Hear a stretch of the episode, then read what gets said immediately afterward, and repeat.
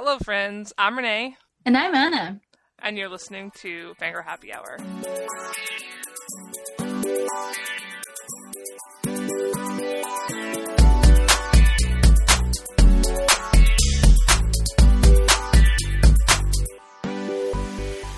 Today is a glorious day because Ana has returned to us. I'm back, baby. It's so wonderful. Ana, I miss you. I missed you too, and I miss doing this. I don't even know if I know how to do this anymore. To form words and put them out of your mouth into a yeah, microphone. in English. Remember that I Oh, just spent wow. more than a month in Brazil speaking Portuguese. I came back to England and I was like, "What? What is this language? I need to relearn you." But you know what I wanted to say is, you forgot something when you introduced yourself. You forgot to say, "I'm Renay Williams." Hugo Award nominee. Let's celebrate. What's that? What's that noise? This is me celebrating. Oh my god! We're gonna talk about it. We're just gonna put a pin in it for now. On this episode, we are gonna catch up with each other. We're gonna talk about some awards that recently came out and also some shortlists. We're going to talk about media we have consumed in the past two months, which is a lot for me, not so much Ana, I guess. You are busy No. doing other things. First, we're going to go into one of our new segments as part of our new podcast format and talk about stuff we've been doing in our personal projects. And then there's going to be a quiz where I quiz you. Are you excited? I'm not sure if excited is the right word. Maybe worried. I'm And- so excited. I'm sure you are. this is going to be amazing. So uh, let's get to it. Let's.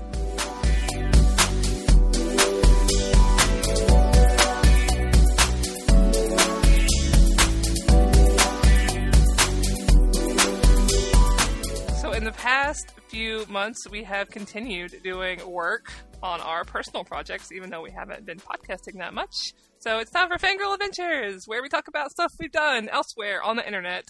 Ana, what have you been up to? What have you accomplished in your professional life?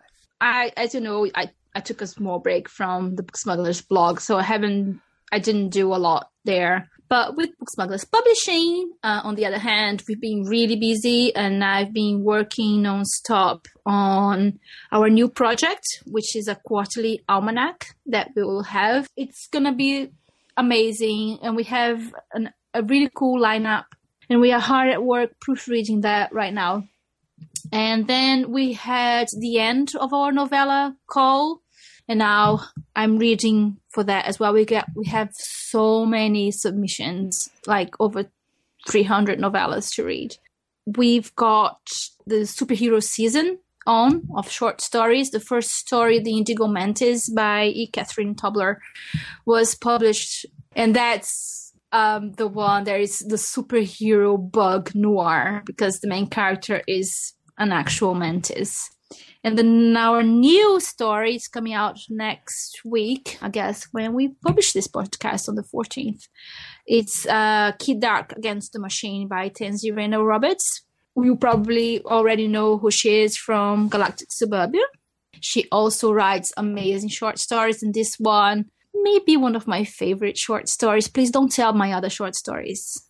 That's a lot of stuff. And of course, we're still, you know, editing the other short stories in the superhero season as well, and the other novels that are coming out this year.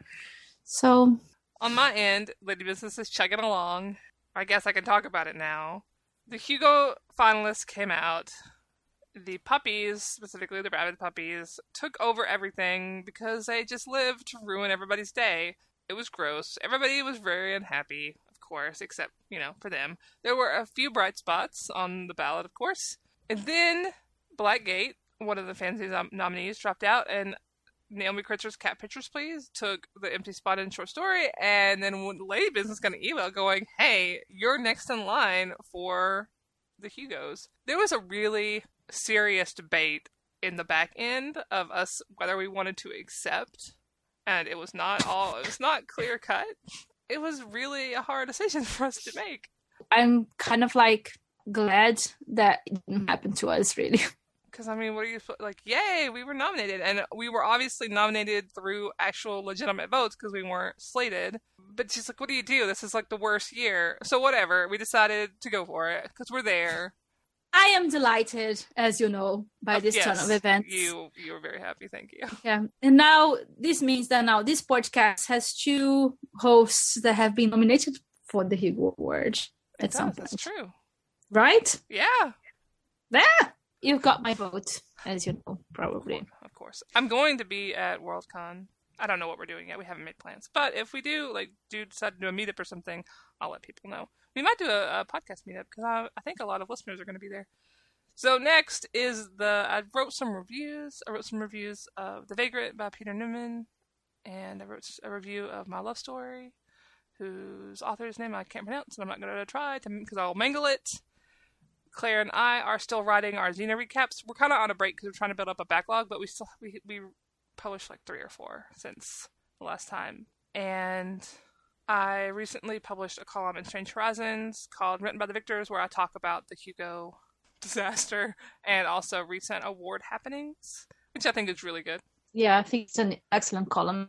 Yeah, so that's what I've been up to. Like, I, It's a lot. it's a lot. I don't think it's a lot. And then I look back, I'm like, holy crap, that's a lot of writing that I did. You also wrote a review for the Book Smugglers. I just forgot because I was thinking, what happened in April and May? I didn't even think about the review because that was in June. But yeah, I did. I Uh. wrote yet another review of Black Wolves. Um, like Wolves. Exactly. Because everybody's like, oh god, not again. Stop, stop. Do not go on another tear about Black Wolves. Okay, I won't. It's fine. P.S. Read Black Wolves. No, because now now you're saving yourself for the sequel. So Oh my god, it's gonna be so long. And how am I gonna survive waiting for this book? you're gonna read the sequel to Court of Fives. That's true. I guess. You already have a copy, don't you? I have two copies. I don't know. They're not communicating. Oh my god! I'm sending Oh one. To, God. I'm sending one to KJ. But th- whoever sends out review copies is not like keeping track because yes, I have two copies of Poison Blade. How dare you? Sorry.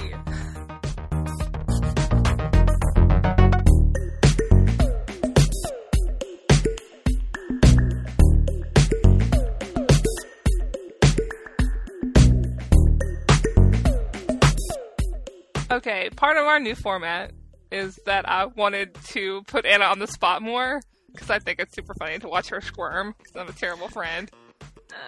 So I was like, what could we do that would be hilarious? And I thought, well, she doesn't know much about my side of fandom, so I thought it would be really, really funny to like do a quiz where I gave her a fannish term and she had to figure out what it meant. And all she could, all she couldn't Google. There's no googling allowed. She can ask me three yes or no questions, and she's got to make at least three guesses before she taps out. And I tell her what it is.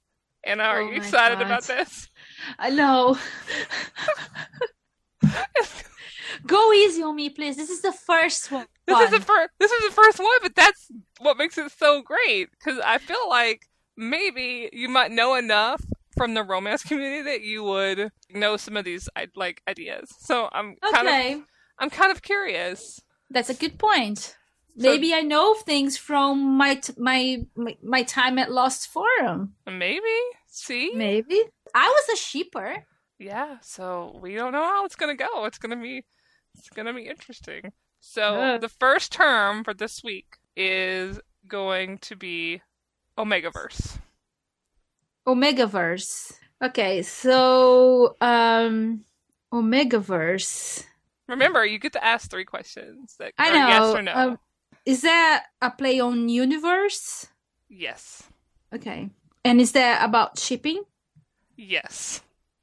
Okay, so omega usually is at, is at the bottom, right? It's the last word or the last letter of the Greek alphabet, and you have alpha and omega, and the alpha is the strong person in a relationship, and the omega it's not weak. That's not the word, but it's not the most outspoken member of a pairing.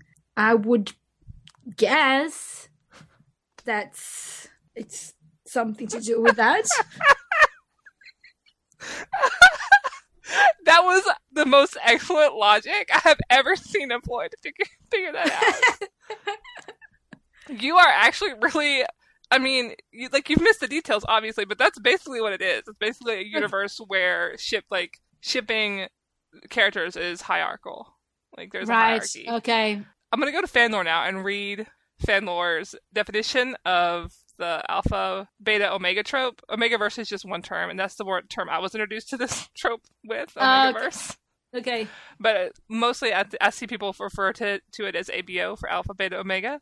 Fanlore says it's uh, a kink trope where some, some some or all people have defined biological roles based on a hierarchical system, with the terms originating from animal behavior research. P.S. This research is not actually valid.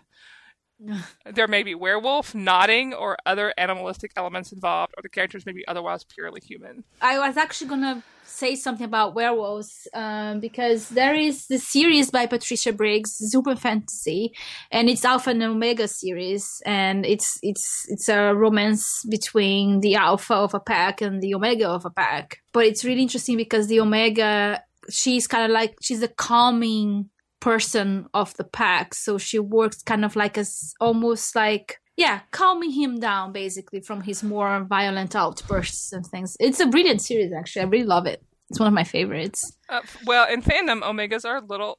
It's a little different because mostly it's. I've seen like het ships, het shipping with this trope, but mostly it's a slash. This definition on fanlore. The definition on fanlore of omega. Omegas are generally lowest on the hierarchy, although in some fan works, omegas are rare and prized.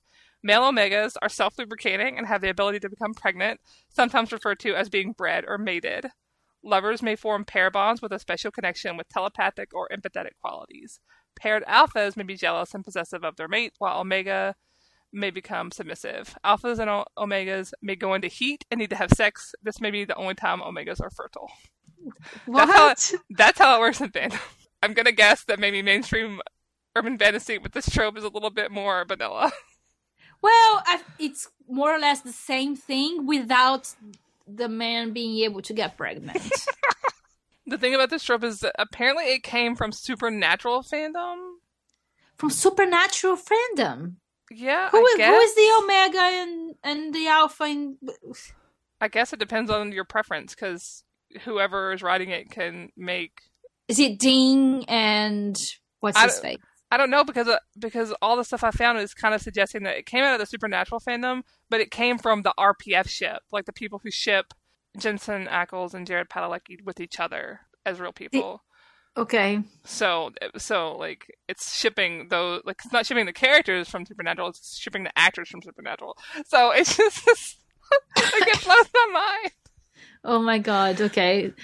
Yeah. Li- li- listen, like I read because it's a huge trope now. It's blown up. Like I remember in 2011 when I first like sort of found when I first saw, saw it kind of come into the fandom. And I was in, in Teen Wolf with which had werewolves, so I was Yeah. I was sort of watching it become a thing. Yeah, it was really funny to like. I would be like, okay, I want to read this fic. This fic, it looks good, and then I'd be like, fifteen thousand words in, and dudes are having anal sex. One is knotting. They're like, and then they're like, I might get pregnant. I'm like, what is happening? Oh my god. I was, I was so confused. And now what? I'm just like, oh, this has knotting. Okay, I guess I'll read it. It looks fine. Thank you, fandom, for just broadening my horizons. I should give you some fic with this trope and make you read it. I would prefer one without the pregnancy part. Oh, Ana, are you telling me you're Uh. not into impreg? That's sad. No, my god. That's so sad. This was such. This was such a great idea. This was a good idea. It's interesting though because it reminds me so much of paranormal romance. Well, congratulations. I thought I Did would I stump pass? you. You, Did you I get got, like a A minus? You got a golden. I'm giving out golden space bees for quizzes. I thought I would stump you, but I totally failed to do so. You totally got it, and it didn't even take. You didn't even use your whole three questions. Oh, I didn't. I didn't. Dun, dun, dun, dun, dun, dun, dun. I did it. I did it. Haha.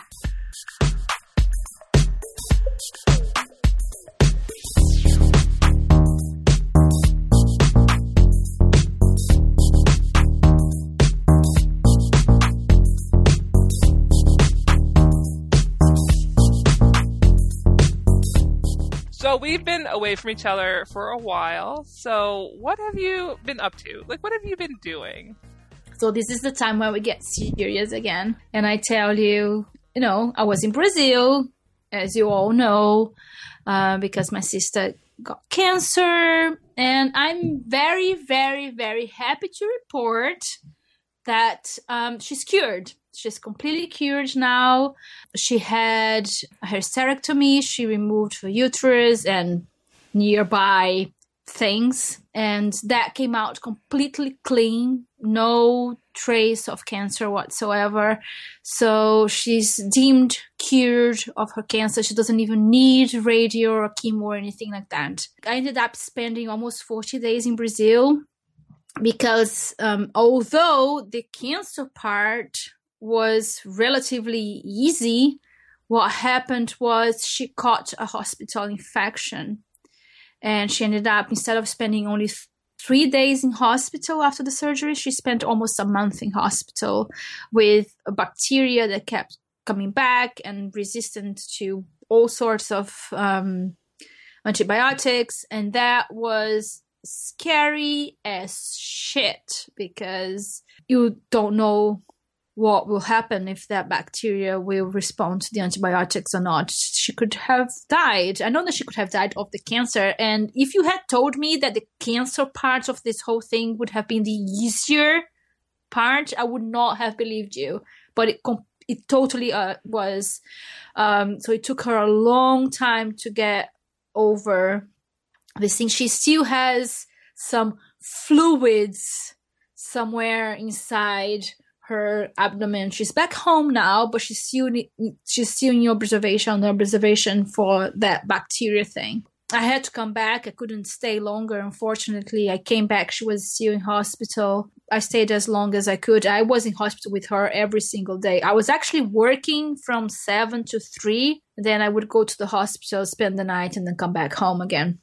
And this is why I did not read or watch television or anything the whole time I was in Brazil because there was no time. Whenever I was at home, I was either working or taking care of my niece. And I don't know if you know this, but babies are like so much work. They require so much of your attention. But, you know, now everything is fine. Uh, I'm back. She's fine. She's recovering. She doesn't have cancer anymore. So I'm very happy about that and I'm back home.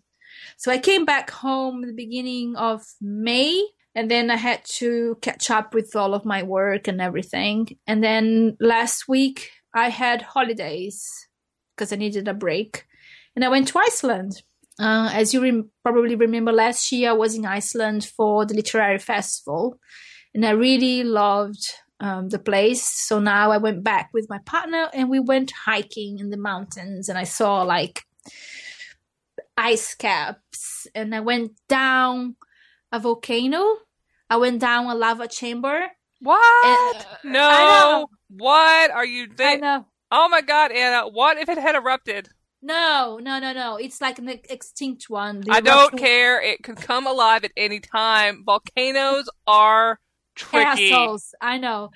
But I went and it was amazing. We were you had to go down several flights of steps. Then you walk down. It's a long chamber. The only thing inside that survives is the bacteria. There are no other living beings in there. And then you had to go down 50 steps in the complete darkness, um, just holding a torch in your hand. And I just, I couldn't do that part because I'm afraid of heights. And it was so high and I couldn't because I couldn't hold both sides of the stairs because I had to hold the torch. I just I didn't go. So the whole group now, my partner stayed with me and we were there and then and then they asked us all to turn off our torches to experience complete darkness.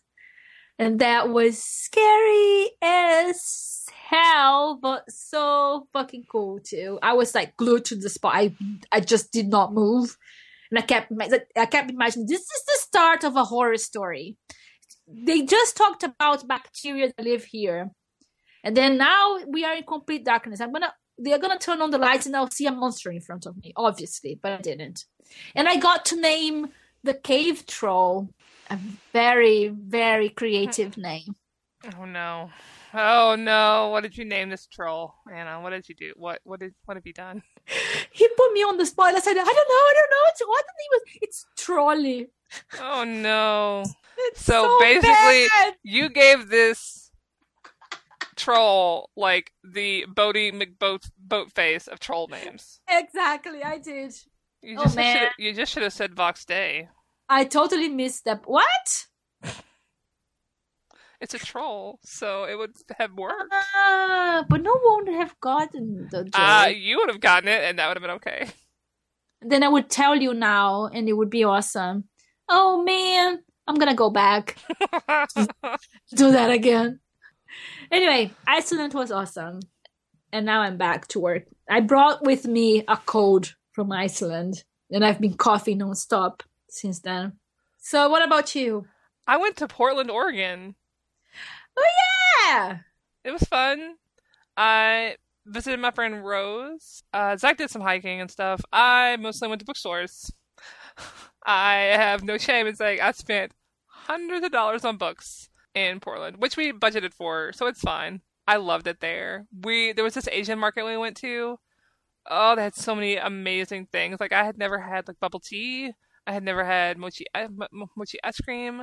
I had never had seaweed snacks. oh, I love seaweed snacks. I hate bubble tea.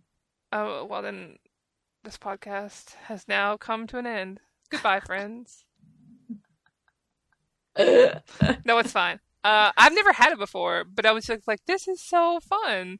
It's just different. It was so different. We had so much cool food while we were there, and there were trains that you got to ride and streetcars. And we went to this farmers market that was massive. It was so huge because it was at the university in Portland. We bought honey, like this delicious blueberry honey that's now gone, which is sad. Mm. Uh, Wow, it was so nice. We've decided that we're probably going to move there. And I'm gonna go and visit you Yes, you are. because I've always wanted to go to Portland. Do Do you watch the TV show? Have you watched the TV show Portlandia? Yeah, that's how you say it. I have not watched it because mostly it does the comedy thing that I can't watch because it makes me too uncomfortable. Alas. It is. I I tried to watch the first episode and I I didn't like it very much. But the assumption is that Portland is weird. So is that is that a true thing? I don't know. It seemed pretty normal to me. But then again, I come from, you know, bumfuck Arkansas. So I don't really think I can have the authority to assess whether or not Portland is weird or not. I do know that Portland is extremely white. Everywhere I went, it was like white, white, white, white. Okay, I live in a black neighborhood right now. And when I go out, if I go to like the mall or something, and I'm sitting in the bookstore, I'm gonna see like black people and L- Latino people and Asian people, like like all the whole spectrum of Asian, because we have a college here and it has an international school that's like super good apparently because we have a lot of Chinese students and Korean students and Japanese students and Indian students. Like it's really diverse here. So going to Portland was a culture shock and not in the good way because it's white. That is not a selling point for me. So that's the only downside to Portland. Everything else was wonderful. So we're planning on moving, although we have some medical stuff to address first, and then we'll start the plan. Although it's going to be expensive. Did you know moving across the country is really expensive? I can imagine. Will you will you take all your stuff with you? Yeah, like we're gonna move everything. When I moved to the UK, I only brought a backpack. You know how many books I have that I'm not leaving behind? I am not leaving my books behind. I left all of my books behind. This is a sad story. Are you prepared for this story? This Yeah. could be traumatizing. Just go ahead. I had a library at home that I had built my entire life. So it had all of my childhood favorites, it had everything, and all of my history books as well from university. And I left it behind because I didn't know what was going to happen. I didn't even know if I was actually. You know, I was moving here, but I didn't know if it was gonna work. So I moved here, and two years after that, I called my mom and said, Right, mom, I think I'm ready to bring my books over. And she says, Ha ha ha ha. Too late. They have been gone basically a month after you left. I just threw them out. I would never speak to my mother again. That was touch and go for a while then. I had books that she had gave she had given me when I was a child, and she wrote things to me, and they were like the first editions of really beloved books, and they are just gone. I have no idea where they are. So those are the ones that I that was really upset about. Everything else, I guess, I could. It's replaceable, even though they were my property. But they, I mean, I just left, and I left my property in her house. So, But she's your mom. Have some options. Like, send somebody for her to put them in storage or something. Don't just throw them out. Oh my god, I'm so upset about this. We have to move on. I'm gonna have a. Cr- I'm gonna. I'm gonna say something offensive about your mother. let's move on. Let's move on then.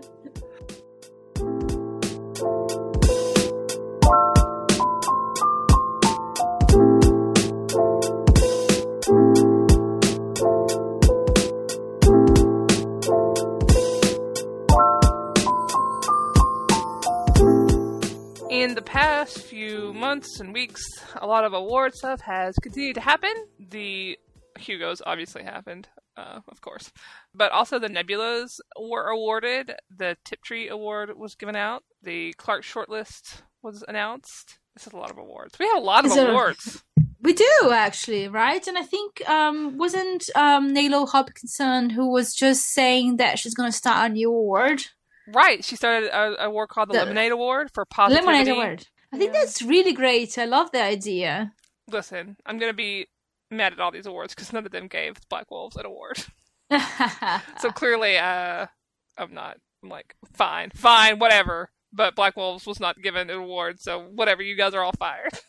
Even though like two of them wouldn't have any reason to give it give Black Wolves an award because like one's for like gender and science fiction and fantasy, and the other is a science fiction award. So the Legend Award, the David Gemmell that's open for vote, right? Yeah, right now, nominations and women's and etc. Yeah. I think everybody should go vote for Black Wolves. I mean, listen, that I had to choose between Black Wolves and the fifth season for that award. I was not a happy camper. I'm like, wait, why can't I just rank so them? So difficult. Yeah. Because that's the Gemmell Award is the one that you generally the voter pool is people who don't think women write fantasy. It ends up being like too many dicks on the dance floor situation. But the Nebula Award went out. I watched it live. It was so exciting because women just took that award and ran with it. Fran Wilde won the Andre Norton Award for Young Adult Science Fiction and Fantasy uh, Yeah. for Updraft, which I still don't see as YA, but okay. But that was such a strong list. It was. I mean, was some of my favorite books from last year are there. Three of my top 10 books are there. And then Cuckoo Song was actually a top 10 from the previous year because that came out in the UK first. So that book's amazing, Cuckoo Song, actually. It's a Frances Hardinge book, so. who I haven't read yet, and so you're like, uh, Renay, you live to disappoint me. I'm sorry. Uh, Alyssa Wong won Best Short Story for Hungry Daughters of Starving Mothers. I haven't read that, have you? Not yet, but we're going to because we're going to discuss it on the show. We are, actually. Uh, what was next? Novelette, Our Lady of the Open Road by Oh. Sarah Pinsker. Have you read that one? I haven't read any of these novelettes. No, I'm bad. I'm behind. Oh no, we do. We did read. Oh, right. We, know, we read the. and you shall know her by the trail of dead, We were way ahead of the curve on that one. right? We were like, this story seems notable somehow, but we don't really Yeah. like it that much. So, and then, then he was nominated for all the awards. Which is fine. I see why it was nominated. But no, I haven't read Sarah Pinsker's Novelette. But I will. And then, hooray! Nnedi Okorafor won for Best Novella for Binti! Yes! Binti, Binti, Binti, Binti, Binti. I'm so excited! And there's going to be sequels! Ah! I know, right? I think it's really indicative of our taste that a lot of things that we loved and talked about have been nominated for awards. I agree. We are now Right. officially tastemakers. I'm just going to call it. Absolutely. And surprising nobody, really, uh, Naomi Novik won in Best Novel for Uprooted. I Yeah. don't think that was a huge surprise because it was so widely read, so it was way more likely that more people were going to have read it. I wonder what she's gonna write next. I don't know because her Mm. first series was about you know alternate history with dragons, and then Uprooted was completely tonally different. I'm really interested to see uh, where she'll go next. Fifth season did not win, but Yep. it's on the shortlist forever. I'm so excited. I don't know. I think I still prefer the fifth season to Uprooted. it's hard for me to choose. I think I also like the fifth season to Uprooted, but that's because I just like the type of literature that the fifth season is over Yeah. fair- over what amounts to like a fairy tale. Because No, I love fairy tales. You know I love fairy tales. I know you do, but I'm not crazy about them. I know a lot of the people who have been talking about the Nebula Awards was like, yeah, it was swept by women, except for one because of Mad Max Fury Road re- uh, winning Best Dramatic Presentation because of George Miller. A bunch of dudes wrote the movie. Here's what's missing from a lot of the commentary I've been seeing about uh, how the Nebulas were swept by women, except for one. The Nebulas were swept by women completely. Yeah, because that Because- movie is all about women. Not even that, because Margaret Sixel edited Mad Max Fury Road. A woman Ah. edited that movie. The final version that we see was edited by her. She formed what we saw. He, George Miller, he has made comments about how he gave it to her specifically so it wouldn't look like every other action movie. So, Cool. as far as I'm concerned, the Nebula Awards were swept by women. Because he may have written it and he may have directed it, but Margaret Sixel edited it. We shouldn't erase her because she was she was incredibly important to the success of that film. The Tiptree Award also came out. There's a huge, huge honor list for this award, which I'm not. There going to Yeah, it's only two winners. I haven't read any of them. I had heard about Lizard Radio by Pat Schmatz because it's a Candlewick book and I often get emails from Candlewick and I actually really love their books. But this one I didn't read for some reason. I don't even know. Um, I'm curious about it. I'm not sure about the new mother. I haven't read either, so I don't know. Yeah, so the new mother is the one that was one of the two works that um, that won the award. It's the new mother by Eugene Fischer, which was published on Asimov's. Uh, from the long list, from the honor list, uh, the first one there is Sarah's Child by Susan Jane Bigelow, my my author of the novels I'm publishing, by the way. And that story is really good. I read that Strange Horizons last year. That was right that was uh, wow that's an amazing story i knew she was gonna get some sort of award for that I've read nothing from the Uh, honor list. I read the matt fraction christian ward ODY-C do you watch steven universe by any chance I do not. I do not watch Steven Universe. everybody has been talking about that so much should we watch this Renay I don't know. I don't have time to watch another cartoon. another book that is here that i actually have and recently uh galactic suburbia's alex i think was talking about it um, and highly recommended is Radiance by Catherynne Valente. That sounds like an amazing book, actually. The other award was the Clarke, which shortlist came out. I don't know how to feel about the Clarke Award. Why? I felt like I saw more people kicking it around this year. The shortlist was pretty interesting. Children of Time by Adrian Tchaikovsky, Way Down Dark by J.P. Smythe, Arcadia by Ian Pears, The Book of Phoenix by Nnedi Okorafor, Europe at Midnight by Dave Hutchinson, and The Long Way to a Small Angry Planet by Becky Chambers. The Long Way to a Small Angry Planet is on here, and that made me really happy because that's the kind of fiction that I really like, and I find really kind of opens up genre for people who think, oh, well, you know, mainstream stuff isn't for me. Yeah. But that book sort of proves that no, science fiction that's character based, where the tension is about the relationships between characters and not so much about, you know, exploding stuff in space, can resonate with people and be important. But I've seen so many people kicking around the Clarke shortlist because of the inclusion of The Long Way to a Small Angry Planet. Really? Yeah, like I've just seen really nasty stuff aimed at this book. And I'm just like, do you guys realize that how sexist and how gatekeepery you sound when you frame your discussions of, oh, well, the list is good, but you have to ignore this one book because it's an outlier. I think I saw some one person. I think I don't remember who it was on Twitter talking about how the book is not. It's it's superficial or it's. I, I guess it's not brainy enough, maybe for the oh, UK. I'm, I've seen people talking about it, and I know who they are. I'm not going to name them. They are all men, and they're published authors. They're, you know, professionally published. The fastest way to make sure I never read your book and never promote you and never go to bat for you and your work is to be a sexist dickhole about books that aren't maybe even for you. maybe this book isn't for you. You don't have to like it, but you also don't have to be like, well, it's the end of the Clarke Award award because they've added this book that's a joke. You know, that's that's reductive and that's the kind of commentary I've been seeing and I'm just really over it. Oh, I'm glad I, I missed all of this. You were away.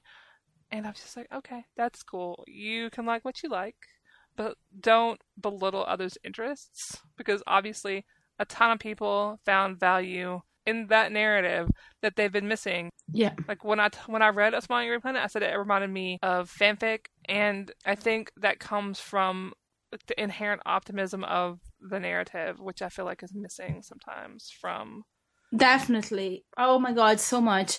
I've been reading a lot of science fiction and I and it's just so down and angry and serious and there's nothing wrong about that. I like those stories as well, but it's it's tonally the same. Do you know what I mean? And that mm-hmm. one it is maybe an outlier, but maybe in the way that it presents science fiction. so that's sort of my opinion there. I haven't read any of the other books. So. I read the Book of Phoenix, which is excellent. Uh, I have. I should. I think I have that somewhere. I should. I wanted to read uh, Who Fears Death first, right. even though I don't think it matters. No, it doesn't. Well, I don't think it matters. I didn't read Who Fears Death. So yeah, that's awards so far this year. All my award energy went into the Hugos, and I don't have much left for others. Even though it's sort of putting awards together and seeing the books that win, seeing the books on the short list, and thinking about what they mean when they're next to each other, what the field is thinking about is interesting to me. I just like I don't have the energy anymore. I'm sorry. The Hugos have taken it all from me. That's true. I, I, I feel about I feel like that too. There's only so many hours in the day, right? Yeah, you can't read everything. No. This is another reason that I like putting all the short lists together and looking at them and going, "Oh, hey, these are the books that are cropping up multiple times. Maybe I should check them out." Yeah. That's the way I use awards. And so the fact that even that seems too tiring now. It's maybe I need a Hugo break. Maybe you need a Hugo break. We all the problem, need a Hugo break. The problem with the Hugo is that no one's gonna look at it. It's like, oh, maybe I should read this one. And it's like, yeah, no. Well, that's been a really sort of depressing look at awards. This got really serious. I know. We talk about happy hour and fangirling, but sometimes we just veer off that track. Let's go talk Which about is some... fine. It's fine, but let's go talk about something happy for a little while. Let's.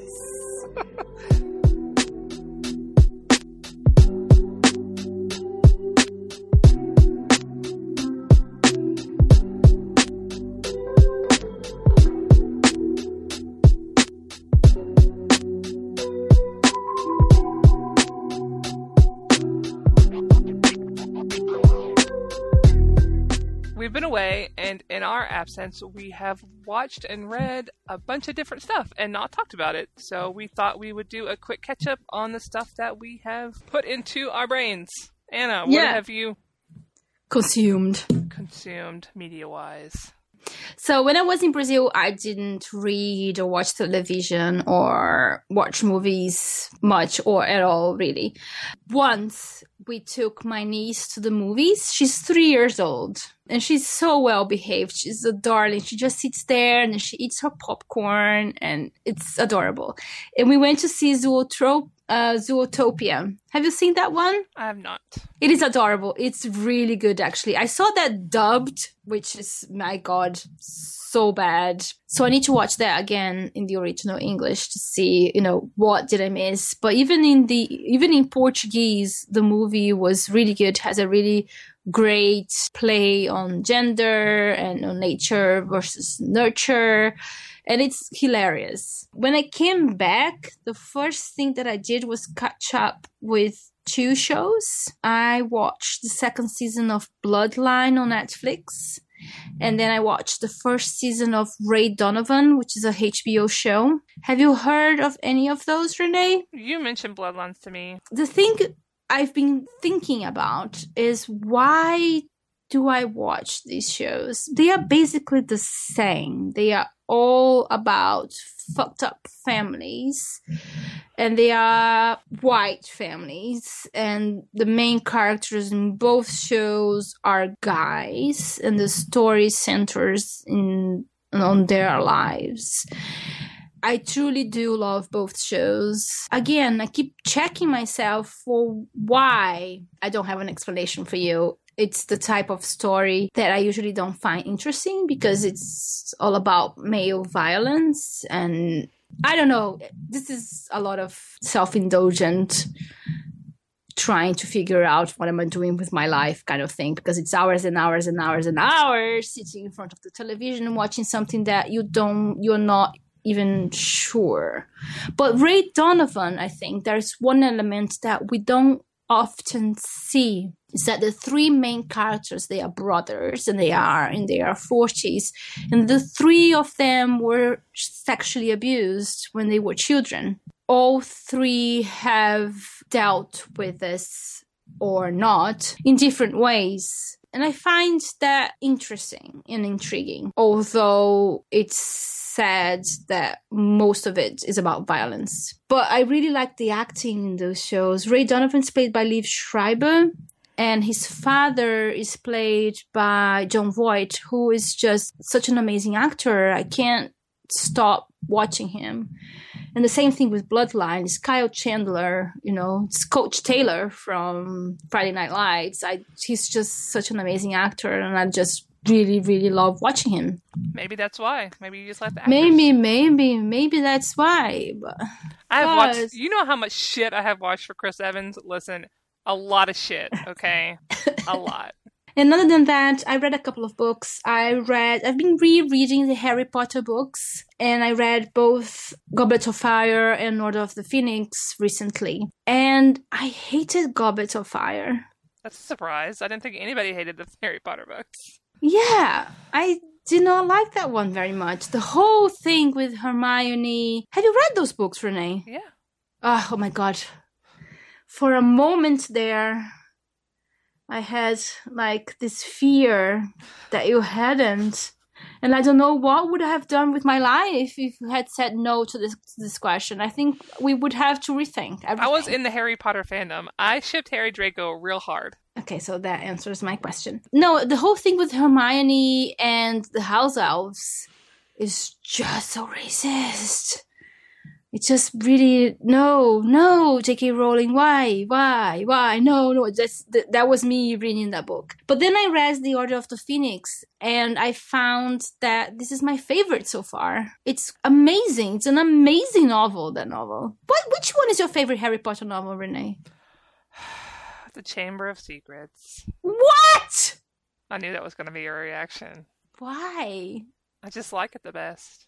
To be honest, in on in this rereading, I found myself appreciating it in a way that I that I didn't before. Because you know I read the books a long time ago when they first came out, and in my memory, The Chamber of Secrets was my least favorite book, which now we know is Goblet of Fire but I liked it much more on this rereading. But that's interesting. I don't think I ever heard anyone pick it as their top favorite. Usually it's the Azkaban. No, I didn't like that book at all. Is it because of the time travel? Yes. Oh no. This is where our differences lay. This is this is like that line. I'm, it might be different now. I'm I'm coming around to time travel. If I reread the series now, I probably my feelings might be different. Who okay, knows? so we're go- I'm gonna pick another time travel book for us to read for this podcast. Oh no! Yes, yes, you walked into that one. And Moving I, on from time travel, what else? What else? I read Borderline by Mishell Baker, which is um urban fantasy set in LA and it has fairies in them. Um, maybe it kind of reminded me of the October Daye books. So you might like them. And I read The Sudden Appearance of Hope by Claire North. Claire North is a hit or miss author for me, but this book was really interesting because it's about a woman that nobody can remember. So you met her, but you have no recollection of her whatsoever. She doesn't know why she's that way, but of course she has to build her life around this fact that no one can remember her. So she can hold a job, she can go to school, she like she can go to a restaurant because the waiter will see her, will get her order, and then will forget that he even had that. It's really so. What do you do with your life if you have that condition? It's a really, really interesting, a little bit too long for my taste could have been a little bit shorter, but it was really great. Uh, and that those were the books that and TV shows that I watched, and that's not a lot for me. Well, you did read another book that you did not mention. Oh my god, yes. I keep forgetting it because it was so dull. and everybody's like, this, this book is amazing. Five stars, 10 out of 10 thousand space bees. No, we, we are Uh, the only never. No.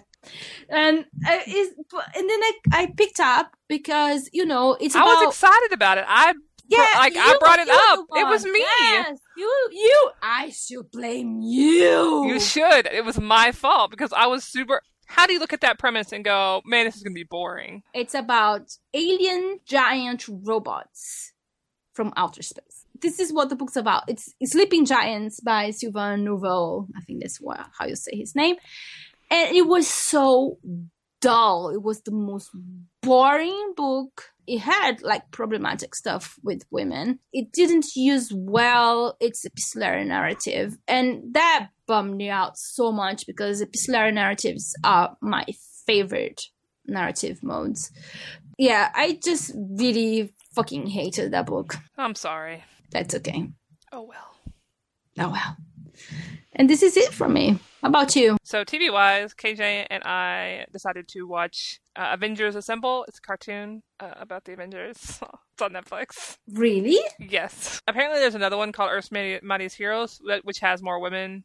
Because Avengers Assemble does not have that. Like, it has Natasha, and she's sometimes not even there. It's okay for a cartoon. Surprisingly, I can watch it and not have my embarrassment squick mashed super hard. and plus, Tony is the leader of the team.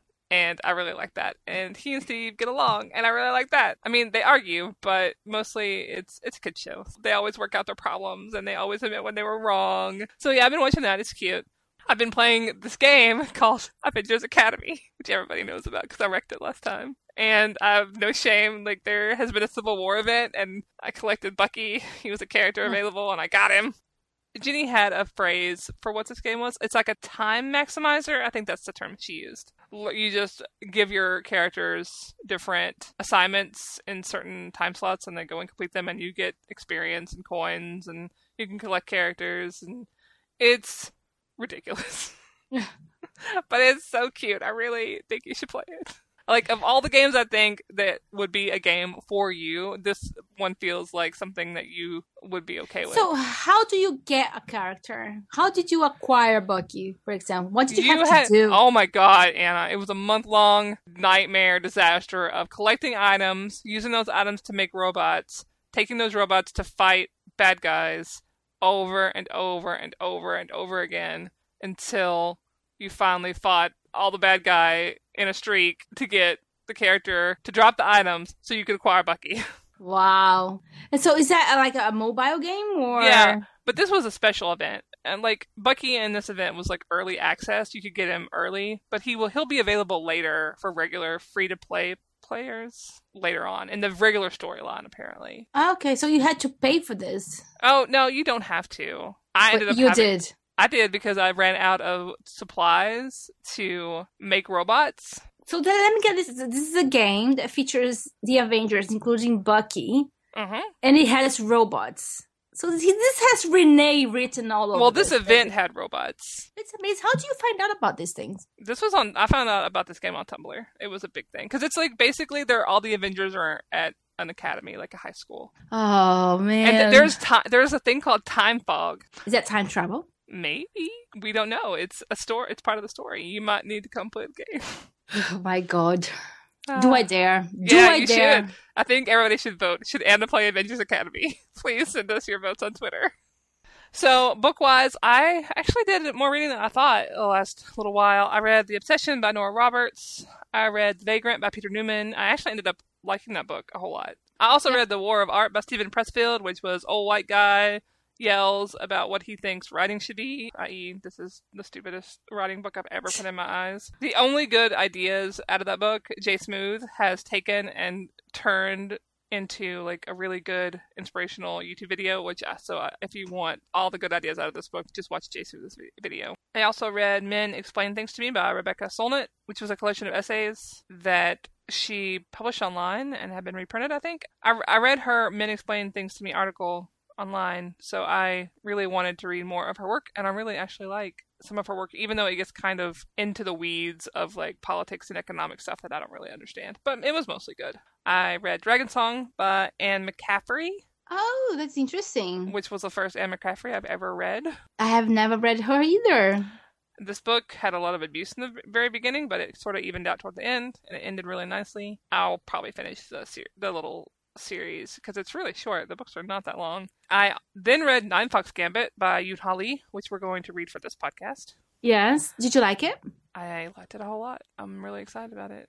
I'm really excited to discuss it with you because I want to know what you think because it's weird. Yeah, I know uh, Thea read it and she loves it.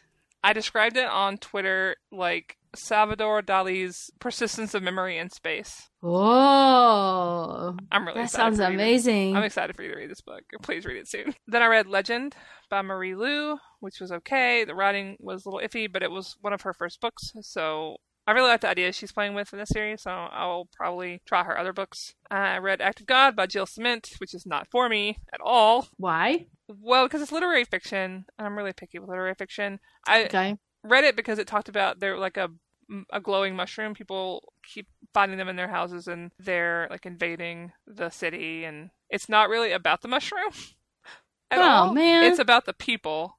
And I understand what the book was trying to do, but it really, just really wasn't for me. Although it was a really nice story that that centered women. Like all the storylines are about women at different generational points in their lives, and it explores like loneliness and guilt and being left behind and being trapped whether you're being trapped by like physical location or in your own body. And so it was an interesting book. I just it just Hmm. wasn't for me.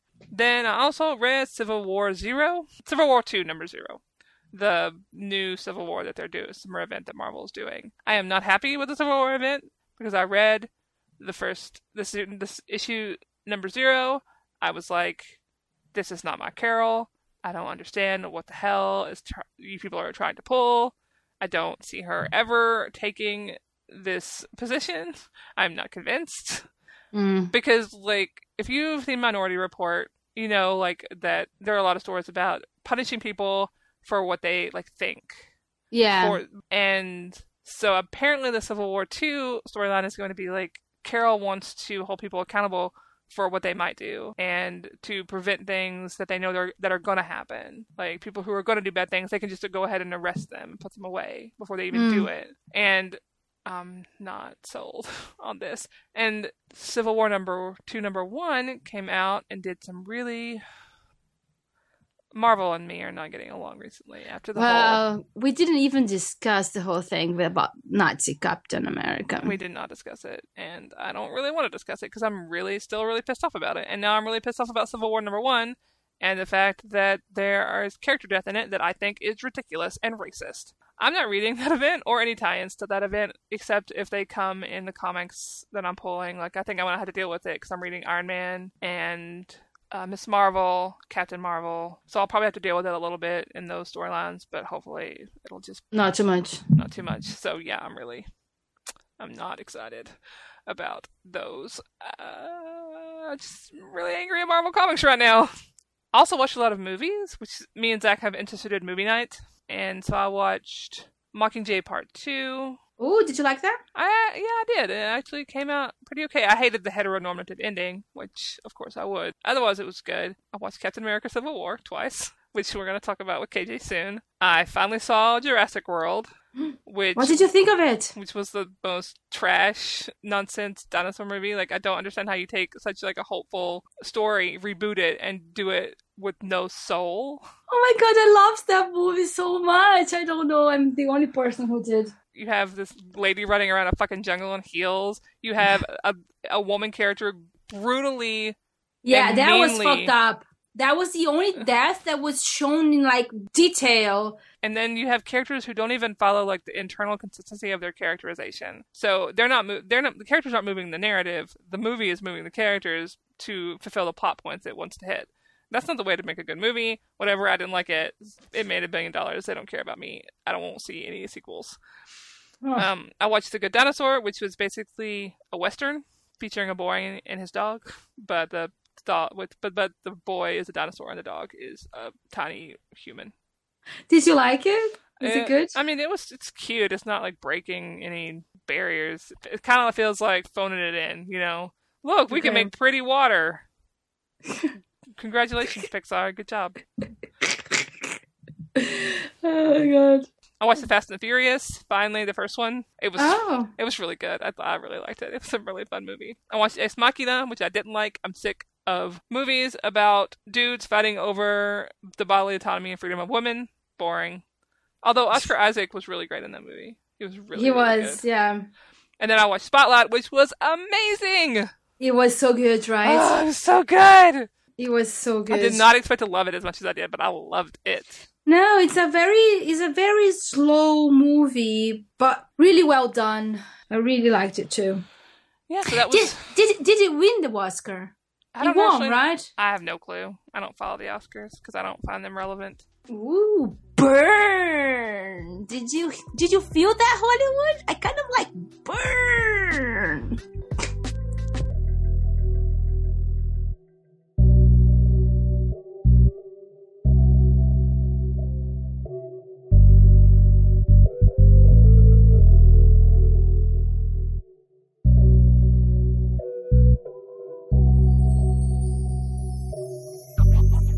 Well, we've made it to the very end, and it's time for recommendations. Ana, what have you got?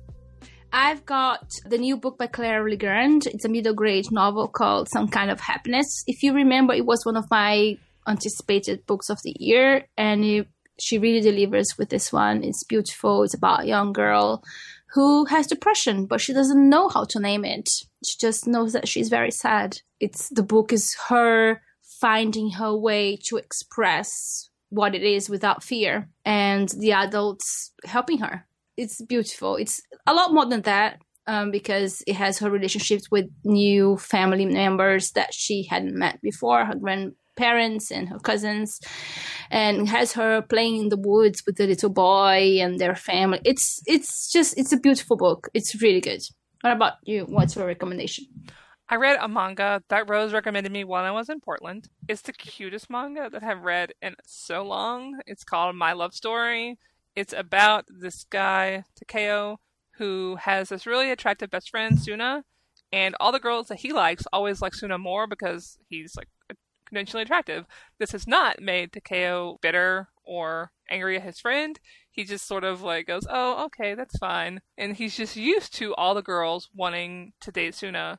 So one day they're on the bus and there's this girl being harassed by like a creep, and he interrupts the creep and chases him off and saves this girl whose name is Yamato. Yamato is super grateful and she stay, stays around them and he comes to the conclusion that she wants to date Suna even though he like has a crush on her. So he tries his level best to get them together until he finds out that Yamato doesn't want to date Suna.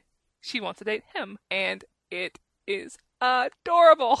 Right now, I think there's eight volumes out, and all this happens in the first, the first volume, so it's not really spoiling it to say, oh, they get together, because the whole manga is about them. That's totally not a source of like tension. Them getting together, that's just a given. The tension actually comes from like how they navigate the relationship, and it's super, super cute. And Takeo and Suna's friendship is like super important to the manga, and it treats it really well, even though like they have this thing that sort of could cause drama. It just never does. I just love their friendship so much.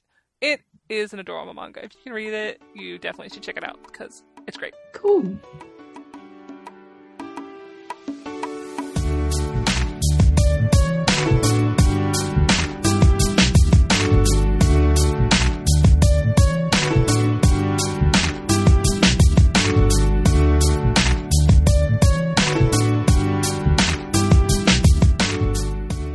So, Ana, thank you for recording with me today. You are amazing.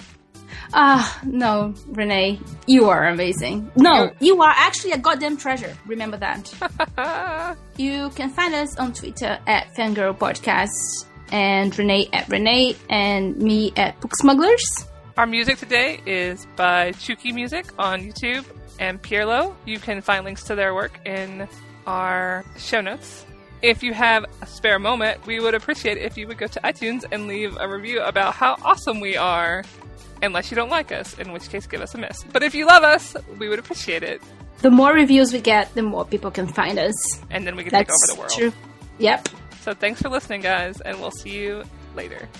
Bye. Bye!